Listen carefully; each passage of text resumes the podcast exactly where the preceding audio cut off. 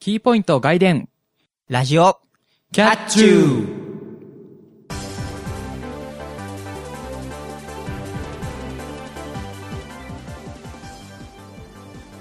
皆さんこんにちはラジオキャッチューのボーイフレンドの方ゆわゆです皆さんこんばんは、ラジオキャッチューのブラックアウト、えー、またがりいこにです。この番組はキャットな猫兄とゆうなゆわゆのキャッチューな2人が全力疾走でお届けするバラエティラジオ番組ですはい、 2013年10月31日配信のラジオキャッチュー第22回ですおゾロ目か。はいであれです、えっとハロウィンということでハロウィンということ。ああ、本当だ本当だ。まあねハロウィンだからっつって別にとりわけ特別なことはしてませんけどはーい。えっ、とオープニングなんですけどもうん。ブロックオフあーブラックアウトことでブラックアウトのごめんごめん変にスペルっぽく言いすぎて狂ってしまった、うんあのー収録日前後にですねあの iOS のアップデートがありまして、はいはいはいでまあ私 iPhone なんでそれに引っかかるんですけれどもそうですねあの iOS のバージョうンんアップデートが、で昨日あのーなぜか僕は最近あのー DS でゲームやってて、はいはい携帯あんまいいじってない携帯ゲームとかやってないんで携帯の電池の持ちいいんですよはいはいでまあその帰りに音楽でも聴こうかなと思ってあの携帯触ったらつかないんですよ画面がほうほあ電源切ってたかなと思って電源入れ直そうとしたら電池がありませんって急に言われてうはいはいおかしいな俺学校出る時50%ぐらいあったんだけどなと思って 50%もそうだけどなんか30%とかあったんだよ少なくとも家帰って持つぐらいはあったはずなんだよ音楽聴く分にははいはいはなんだけどなんか電池が消えててなんだろうなと思って充電してさその翌朝自分のなんていうの朝起床してさ携帯みたいなさアップデートがありますインストールしますかって言われていほあこれだうなるほどねなんかよくわかんないけど最近のそのああの iOS って新しくなったせいか LTE 要するに 4G うん、うん、に高速通信で入ってるとなんか20メガ以上のアップデートとかアプリのアップデートとかソフトウェアのアップデートができるようになったらしくてうん勝手にするんですよねそうでなんか設定によっては自動で そうそうやっち設ゃう定らししいてではすねするんですよねなもんでそれって全然その気づいてなくてまあ iOS のアップデートぐらい家にいないとできないんだろうと思ってたら それとドンピシャで外に移動してるのがぶっちゃって、うんそれで一気に電池が干上がってしまったなと思うんあってなんかそういうことってありますなんか電池切れちゃったとかこう大事なところなのに携帯の電池がなくてあはいはい困ったみたいそうですねまあ僕はえっ、となんだろうポケット w i f i を、なうんまあ、持ち歩いてるのではいはなんだろうあの LTE とかいうんそういうなんだろうモバイルデータ通信の方にははオフにしてるんで、はいはいまあ、基本的に電池の持ちはいい方なんですようんだから逆に言うとそのポケット w i f i の電池の持ちが悪くてあなんかすぐ電池切れちゃうんですけど、まあ、この間そうですね僕もその iPhone のうん iOS のアップデートがあって、まあ、外にいたんですけど電池がまあ80%ぐらい全然使ってなかったんで、あるかなと思ってあのやってたら終わる頃には70%まで減って ておお結構持ってかれたと思っあてしょ結構なんか2030%持ってくからさはいだから30%しか残ってないのに外でプラプラしながらさアップデートされるもんだからさ、うん電池消えててさうんまあ、僕の場合はその何手動でうんやったんでまあ自己責任ですけどあそんな減るかと思ってねオートでやってたらなくなっててあの実は音楽聴く以外にもちょっと友達と喋ってたものもあったんで調べ物しようと思ってつけたのもあったんではいはいはいつかないって言われてなるほどねでしかもモバイルバッテリーも実は今バッテリーが切れてる状態だったんでその時、うんうんいつもなんか今何あの1アンペアぐらいのやつい1アンペアアワーぐらいのやつ持ってるんですけど、はいはいはい容量のやつを、そしたらそれも切れててうん大丈夫かなって なってたんですけど、まあ、帰ってから結局それ全部行ってから寝たんですけどはいはいはい面倒くせえなと思っていやまあね電池のね持ちがね、まあ最近はねなんだろうあの iOS、うんアップデートすると iPhone の電池の持ちが良くないみたいなねああそうねなんかアップデートするために悪くなるみたいな評価も出ますけどそうですね僕はアップデートする方が基本的には好きなのではいでまあアップデートねまだこれね自動じゃなくて手動にしてますって人はね一回してみるとねあのいろいろなところが意外と良くなったりするんで電池の減り云々よりもねうあのまあなんでまあアップデートはね一応ちゃんとした方がいいかななんていうのを私はお勧めしておきますんそうですね、まあ、自分の iPhone の電池と相談してねうん、それね、電池と相談しないとあの俺みたいになるから。はい まあ、やってほしいなとやってください。というわけでした。じゃあ、えっ、と、まあ、ゆわくんの方のボーイフレンドそうですねボーイフレンドですねほはいまあ普通に言えばうん男友達ですけど、男友達ですね、はいえーっとですねあのアメーバうんまああの日本最大手のブログサービスではいはいはいすね、アメーバの、えーっとゲームで、うんえーっとガールフレンドカッコ仮っていうゲームがあるんですよ、はいはいはいはまあ、あるんですよって言ってももう1年ぐらい前いもうそうだね1年半とかそんなんかなぐらいにリリースされた、うんえっと声が出る、えっとなんだカードゲームじゃないけどみたいななんていうかあのーフルボイスになったぶいわゆるいわゆるソシャゲと言われるようなジャンルのフルボイスバージョンみたいなそうですねあのなんだ声で燃えるカードゲームみたいなそうそう売り込みで始まったそのなんだろうあの学校生活をメインテーマとして、うん女の子とこう出会って遊ぶまあ触れ合って触れ合っでてイベントクリアしてたりしながらそのな好感度うんを高めていくみたいなゲームなんですけどそれの、えー、と男性版がこの冬リリースされるというのを、ね、あのネットで見つけまして、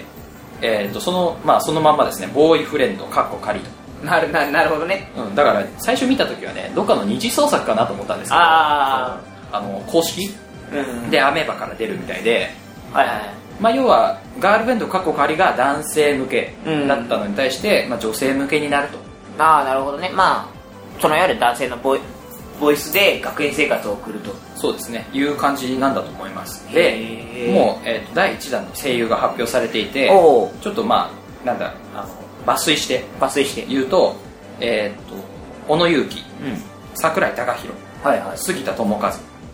えー鈴村健一、うんえー谷山紀章うんうん寺島拓磨えー鳥海浩介、えー花江夏樹、えー水島忠宏山寺宏一ほうはい割とそのはい男性声優で人気が高い人は、結構もう第1弾の段階で起用されていて、はいはいはいはいまあ、いわゆる女性が好きそうな男性声優まあいわゆる女子受けが高いというかそうですねがそのなんか登場人物のキはいはいャラを当ててるうんおってことなので多分まあなんだあのときめきメモリアル4ガールズサイドみたいな ああそうだねそうだねそれに近いねことになるのかなと思うんですけど、 はいはいはいちょっとねあのねしなんだろう声優的にはちょっと山寺宏一がすげえ気になるそうなんですよねこの言うたら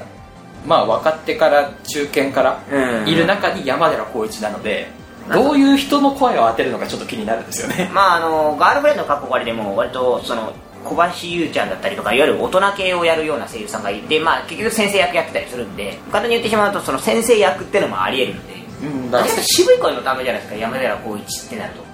まあそうだねもしくはなんかね生徒会長とかああそうだねクークー超クールなキャラクターという僕かはね、まあ、ちょっと自分より上の上の立場のキャラをやるのかなと思ったりしますけど、ままあ先生役としては私はちょっと気になるなと思うんですけれどもあ、第1弾の段階でねこれだけ豪華なうん声優さんがいっぱい発表されてて多分まだ追加ではいどんどん入っていくと思うんですよ、ガールフレンドもいまだにねそうであすねの女性声未だ優に追加されてってまちすょいかちょいらちょいちょい追加してはすちょっと豪華になってったりするんでするんでねだから、あのーボーイフレンドうんも結構な規模になるのではと思うわけですはいはいはいはでまだねあのなんだ今は事前登録いはいうんの段階なので、まあ、これ聞いてねその興味持った人はいがはいちょっと登録しとくと多分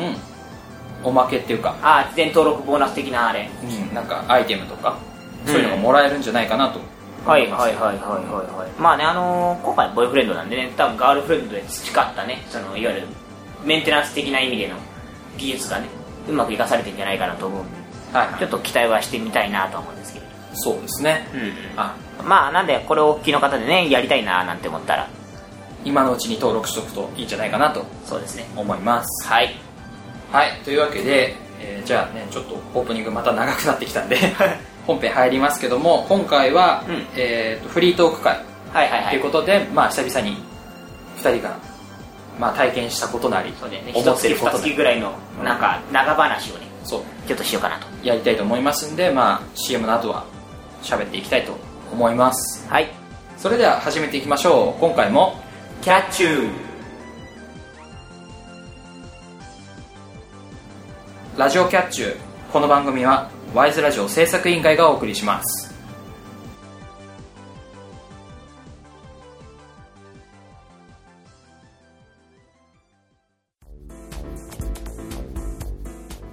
ワイズラジオ制作委員会がお送りするポッドキャストステーションそれがワイズラジオステーション MC が体当たりで企画に挑戦するバラエティ番組やサブカルチャーをテーマにトークする番組など様々なジャンルの番組を配信中検索するときは WISE ラジオ Y と S の間にアポストロフィーを忘れずにムニチドット MP スリーこんにちはムンドですこんにちはムンジですあと何年かある勉んだか強らニュース団のコーナーですメールいただいてます、はいこれは完璧だったらなんかできおそう願いしないしないの いや私が書いアたメリカンジョークのコーナーですはいコーナーでとりあえず笑ってください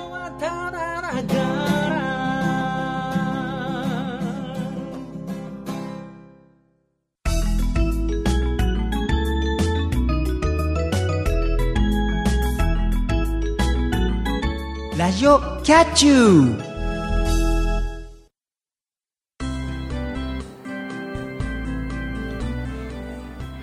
まあ、というわけで、えー今回のね、フリートークスペシャルなんですけれども、ちょっとその前にね、言いたいことがあって、今日はあの、フリートークで喋ろうかなと思って、あオープニングで喋ろうかなと思って、結局喋んなかったんですけど、あの、ドロリッチのカフェっていうのが最近出まして、はいはいドロリッチカフェ、泡コーヒー、泡のコーヒーっていうのが出まして、うんこちらあのホイップクリームとコーヒーゼリーを混ぜてね、あの振って飲むっていうんで、ドロリッツの中でも一番新しい市場品なのかおうながあるんですけども、こっちね、あの、さすがにあの収録場所がちょっと飲食物持ち込み禁止なんで、飲んでから容器だけ持ってきてるんですけど、飲んだ後のカバンの中に突っ込んだせいで、あの、中身があの、なんていうんですか、あの、蓋と、その、容器についてる蓋と、その、フィルムの間って言ったらいいのかな、の中で、すごい暴れちゃってて、すげえ水だらけ。 あになっちゃっててあそうねあのドロリッチとかそういう最近多いねそのそうそうカップタイプのコーヒーそうなんかプラスチックのカップにちょっとフィルムがかぶせてあってで、まあ、上にさらに蓋がついてるみたいなやつあるんですけどもうあれですねその中間その中間層の層があのそうベッタベタです蓋とフィルムの間ストローさするのフィルムと蓋の間うんはいがベッタベタになっててはいはいあーやべえやべえカバンの中でシェイクされちゃったとか思っちゃったんですけれどもはいはいまああのまあカフェドロリッチは、まあ、今回しゃ今回はまあ取り上げませんけれども美味しいのでまあなんか機会があったらね飲んでみてくださいはいそんなこともありましたというのを今ちょっと衝撃の事実としてお伝えしましたはいでまあえー普通のフリートークなんですけれども全然関係ない話しようかなと思うんですけれどもはいあの最近ねあの皆さんも結構やってる方多いんじゃないかと思うんですけれどもモンハンねうんおうおうを始めましてモンスターハンターですねはいはいはいモンスターハンターを始めましてまああの僕は最なんか今回というか前回からかなあのすれ違いができるのかな確か前回はどうだったか忘れたんですけど、はい今回まあすれ違いができるので、はい 3DS になった関係もあっていわゆるこの他のゲームして蓋閉じればすれ違い通信してちょっとその配信している他のハンターさんと出会えると、うんフレンドあのいわゆるギルドカードって言われる、まあ、フレンド登録ができるというのができるので今は回い結構それで持ち歩いてやってんですけれども、うん僕ランス使ってんですけど、まあ、より槍という武器を使ってるんですけれどもまああのすれ違う人すれ違う人ランスを使ってる人はあまり見ないそうですねだから僕はあのセカンド G、まあ、PSP の時に出てたやつなんですよそれからもう5年ぐらいやってんですけれどもモンハンを、うんずーっとランスからランスをメイン武器として使っていて、うんギルドカードとかも結構ランスで登録してたりとかランスのいわゆる使用率高いんですけれどもはいはいランスの使用率がやたらめったら低いと全体をそうしておうおうまあもちろん結構動きがマイナーなので、マイナーというかあのいわゆる一般的な動きじゃない動きを結構するのでまあちょっと難しいところありますそうですねあの他の武器使うとランスに行きにくいっていうのは割と多いんですけれども、はいはいまあ、それにしたってランス使ってる人が やたら少ないとおうな使ってたりとかそのいわゆるギルドカードだとお気に入り装備みたいなのが見れるようになってるんですけれどもうんなかなかランス使ってる人でもねランスをそれで登録してる人もいるんですけれども、はいはい使用率見たらダントツで低いみたいなはいはいはいこともあってかっこいいからなんかデザイン的に使ってますみたいな感じのやつとかもあってうんそうじゃないだろうっていうぐらいランスを使ってる人たちは悲しいななんて最近思っててはい岩くんもやってますよモンハンねそうですねモンハンやってますねちなみに武器はそうですね僕もまあ、セカンド G 時代からうん。ずっとガンランスと狩猟笛を使ってるんで、はいはい。まあ、4もそんなぐらいですかね。あー。そっか。うん。たまに、あの、新しく追加された、うん。えっ、と、総中魂っていう武器を使ったりはしますけども、はいはいはい。まあ、大体メインは今のところガンランスですかね。ああガンランスねなんかガンランスは今回えーっとなんだっけ自分で飛べるようになったんだっけなどうだったか忘れたんですけど今回はあのなんかその飛んで攻撃するっていう要素が割と目玉なのでそうですね、えっと、なんだ、セカンド G ぐらいまではずっと陸だったんですけど、トライあたりから海海がが追加されて、今回はまあ空っていうか、まあなんていうか空中ちょっと空中に一回飛んでその空中攻撃を追加することによって今度は乗るなはなんだモンスターに乗るっていうそうですね、まあ、新しいアクションがね、出たなっていう感じはしますけど、まあそれもあって、まあランスは今回から、いわゆる自分で段差がなくてもジャンプできるっていう特性があって、うそのいわゆるジャンプ攻撃をしないと今回の目玉である乗り攻撃ができないので、ん。うん。その目玉、目玉的なアクションをするのにランスって結構便利なんですよ。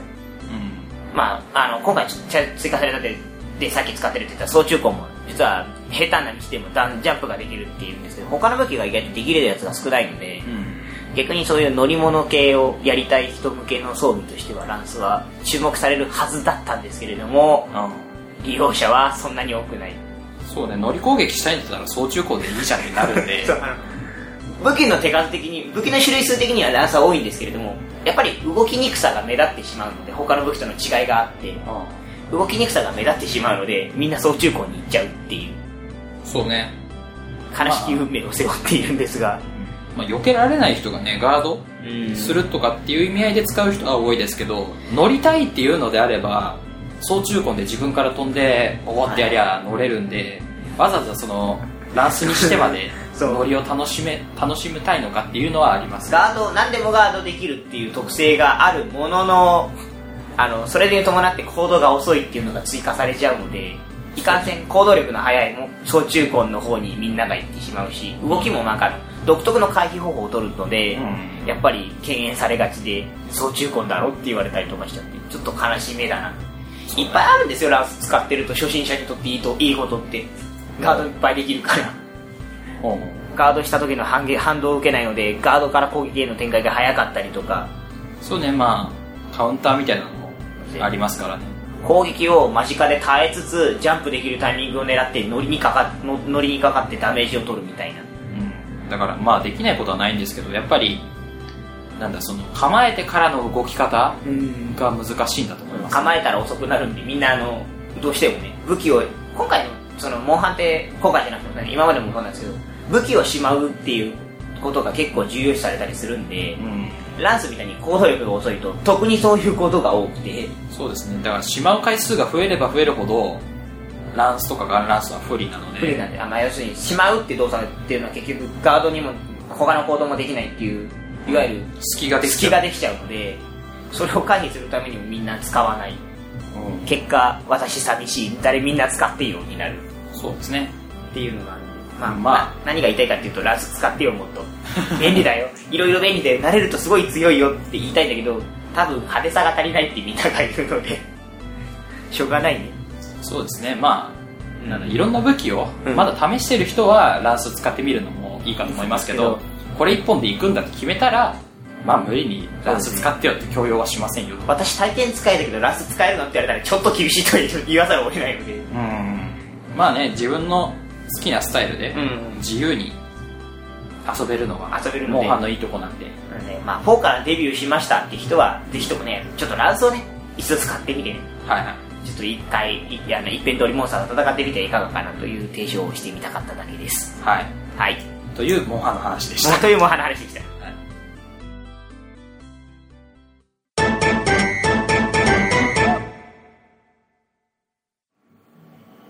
まあ、番組は違うんですけども、おおおお、はい最近気になっているはいはい。アニメの話をしようと思いますあ、はいはい、アニメですが。そうねあの「アマゲホ」っていうね最近全然更 新してない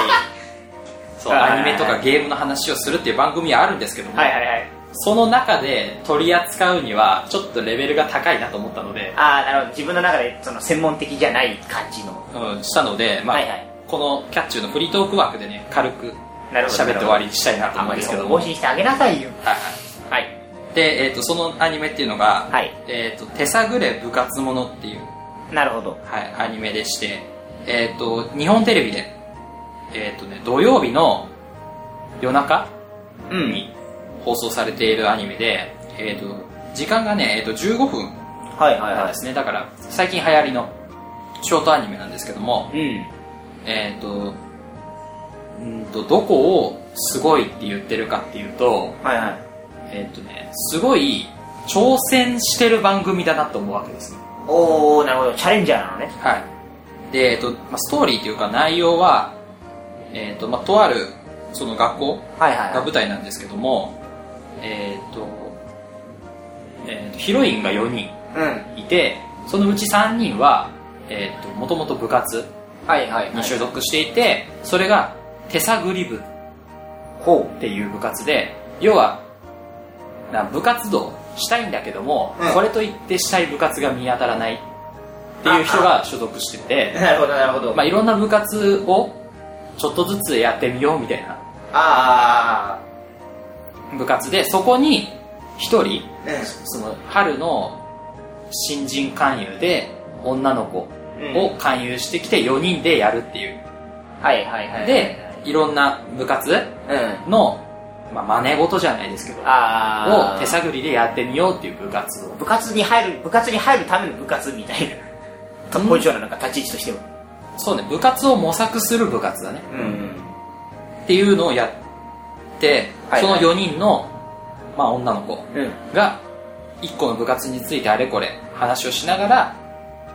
最終的にはやってみて終わるっていうあ、まあ、アニメで要はストーリーなんてないんですよ、あまああ、1話完結型うんみたいなものなんですけど何が挑戦的かっていうのははいはいえー、とこの番組の約半分がうんアドリブでできてるなるほどなるほということなんですね、どあえーまあ、構成としては、あはいはいはいまあ、オープニングオープニングで、えー A パートうん B パート C パートと連続して続くんですけど、はいはいはいそのうち A パートと C パートは台本なんですねああ台本があって、まあ、声を当てるとなるほどいうな感るじほなんですけど B パートはアドリブで要は台本がないんですねどなるほどなるほどで何をするかっていうと、まあ、1個、えー題材とする部活を決める例えば野球部だったらあ野球部に対してのあイメージ例えうんばアニメだとこういうキャラが多くてとか現実だとこういうことをよくやるよねみたいな、まあ、ここまで台本なんですよあはいはいはいはいお話し合った後で新しい野球部ってどんなのかなっていうのを考えるんですねああはいはいはいはいでそこがアドリブなんですあなるほど要するに今回のそのテーマ部活は台本なのねそうで野球部にしようって言って野球部のイメージをあれこれ膨らませた後から後からアドリブでアドリブでこういう部活うん野球部だったら新しいんじゃないかっていうのをそれぞれが言っていって、はいはいはまあ、突っ込んだり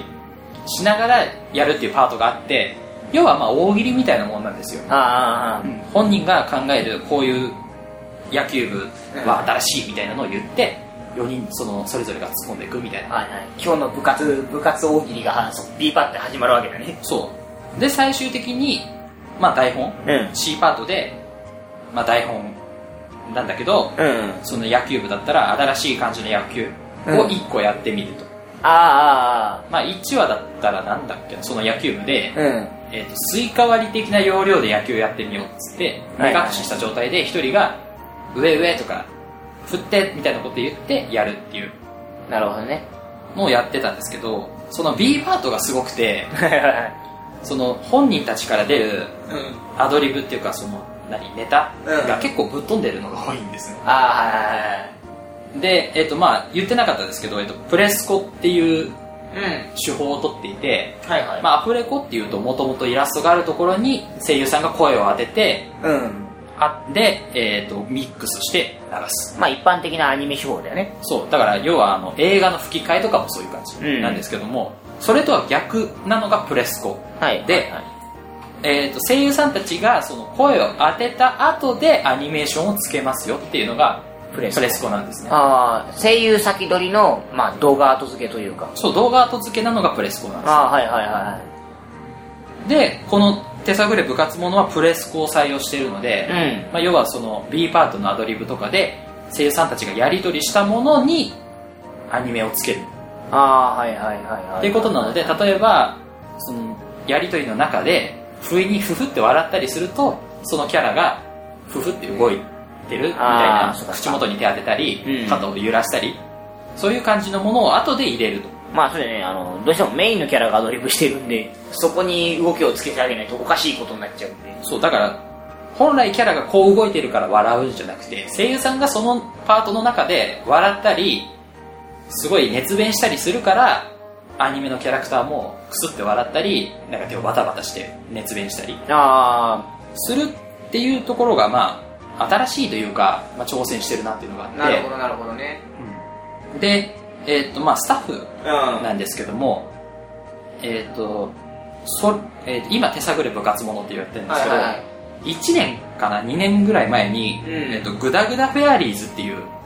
ちょっと一線を隠したそのねアニメがあっはていはいはい同じような手法でやってたいうんアニメなんですけども、とほぼほぼじゃないな、えっと監督が同じはいはいなんですね、えっと石立幸太郎さんっていうあ人ででそのプロデューサーが、えっと福原康忠さんだったかあうんなでいう、えー制作人はいはいでやってるんですけども、まあだから要はグダグダフェアリーズのものをほぼ踏襲してる感じなんあでーまあいわゆるなんていうか系列作品というかすね。うん、グダグダフェアリーズ直球兄弟ロボットアニメの系列なんですね。系列としてそうやってずっとやってるわけだそうだから妖精、ロボット、人間になったわけ人間だなるほどねで、もう一個挑戦的だなっていうのは、そのプレスコなのでアニメーションをつけるんですけど、そはいのアニメーションが、えっ、と、MMD、ミクミクダンスっていう、3DCG なんですね。はいはいはいはいでキャラを、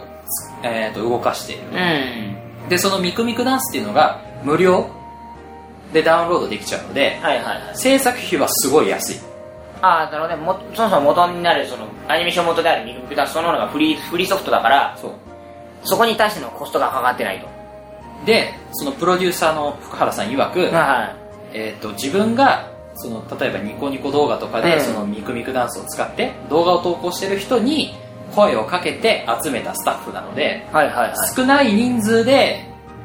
えー 3D アニメのあものが作れるっていうんで売りはすごい安いなんですねそうだね今のところ話聞くと人件費しかかかってないしその人件費も割と少なく済んでるからねうんまあ音楽とかねそういう声優さんたちの、うんまあギャラみたいなのもあるけども制作費に関してはめちゃめちゃ安いトータルで考えた時に人件費は安いわけだそうでまあそこら辺はねグダグダフェアリーズもうん直球表題ロボットアニメも同じなんだけども今回かなりスタッフが少なくてそこら辺も結構安いと、ななるほどねなるほどねうん、もう今までも安い路線だったけどさらに圧縮した感じのそう本当に実動のスタッフが20人いないぐらいおおおすごいなめちゃめちゃ安いとはいはいはいはで、えー、と起用しているキャストいうんのその、えーメインのヒロイン4人も今売り出し中の若手女性声優みたいな人なのでまあそんなに高くない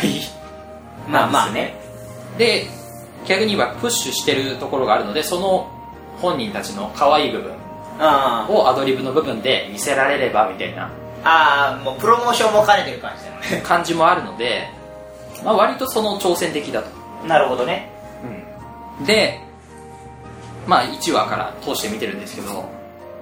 うん、内容がなくて面白いみたいな。 あ変に気を使わないで見れるからいい。あなんていうかラジオ的というかそうね、で、本人たちがその、日テレのうんサイトで、えっ、と、別で撮った音声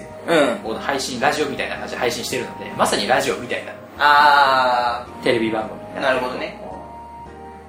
ああなんだろうアニラジっていうとああのなんかアニメ関連のラジオだけどこれだとアニメがラジオなのねもはやそうね、アニメがラジオっぽいっうてんいうので、まあいろいろ言われてますよ、その中身がないだの、演技がどうだの、なんていうの、その 3D が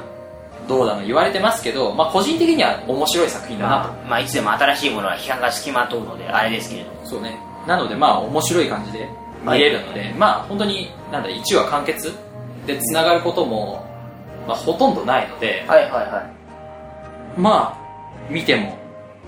いいのではといなるほどねまあ力抜いてみるアニメそうそうそうちょうど夜中だからああそうだねそう寝る前に 寝る前にちょっとゆるーく見て寝るみたいうん。のでもいいんじゃないかなってなはいはいはいはい思ったので、まあ、今回ういわゆるおすすめの秋アニメんそうだねってことで手探れ部活ものを紹介しました、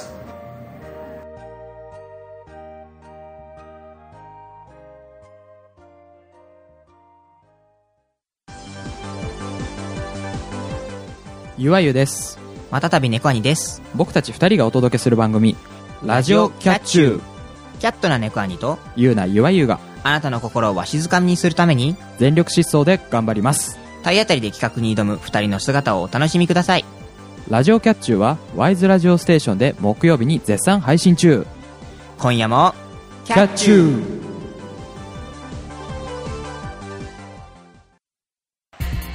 フットボールチャチャ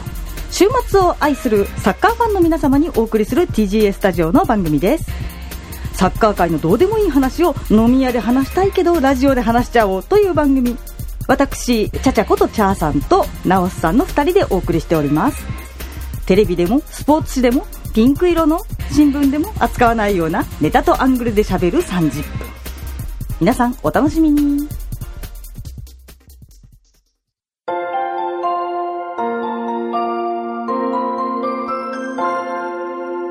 まもなく終点エンディング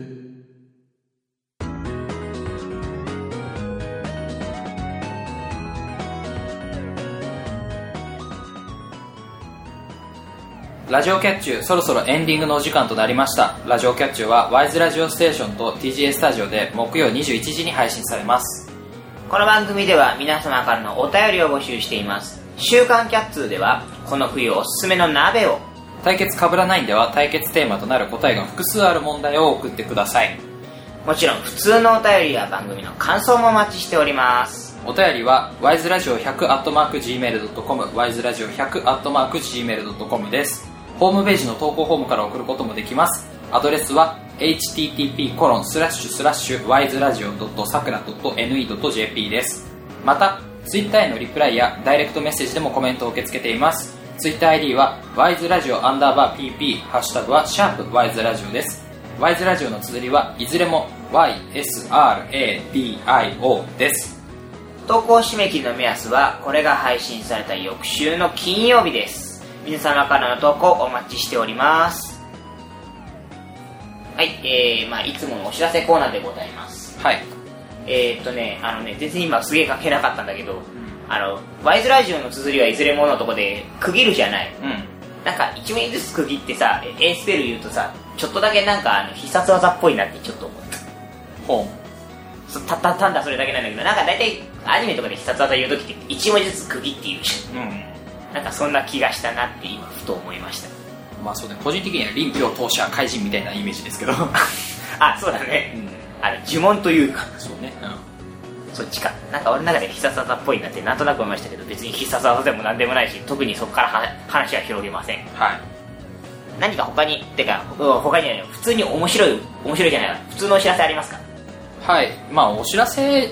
じゃないですけど、はいえっ、と、いい加減ね、あの、スタッフブログ更新したいと思います。そうねあのもうもうそれ言わないでおこうかなと思ったけど言いましたのではあいれですけれどもはなんかね、あの、変にね、あの、なんか投稿がどんどん遠のいてるのはね、多分ね、どんどん書かないから書きづらくなってるんだな、俺が、と思っちゃって。い。うん。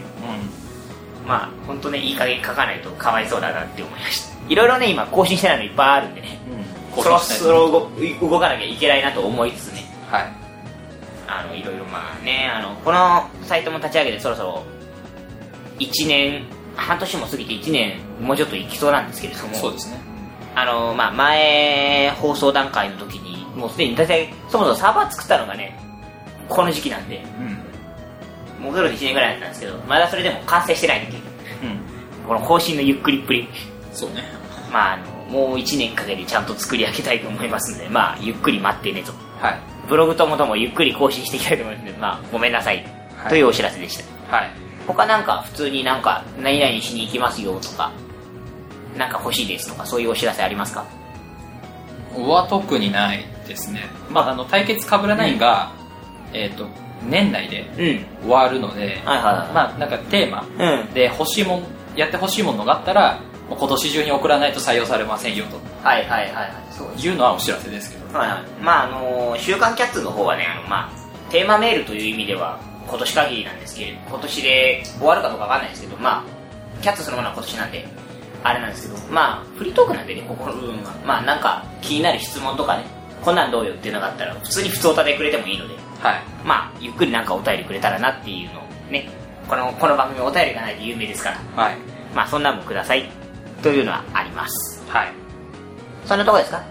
そうですねじゃあ終わりたいと思います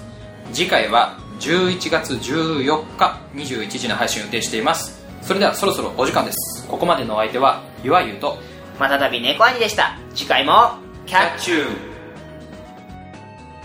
この番組はワイズラジオ制作委員会がお送りしました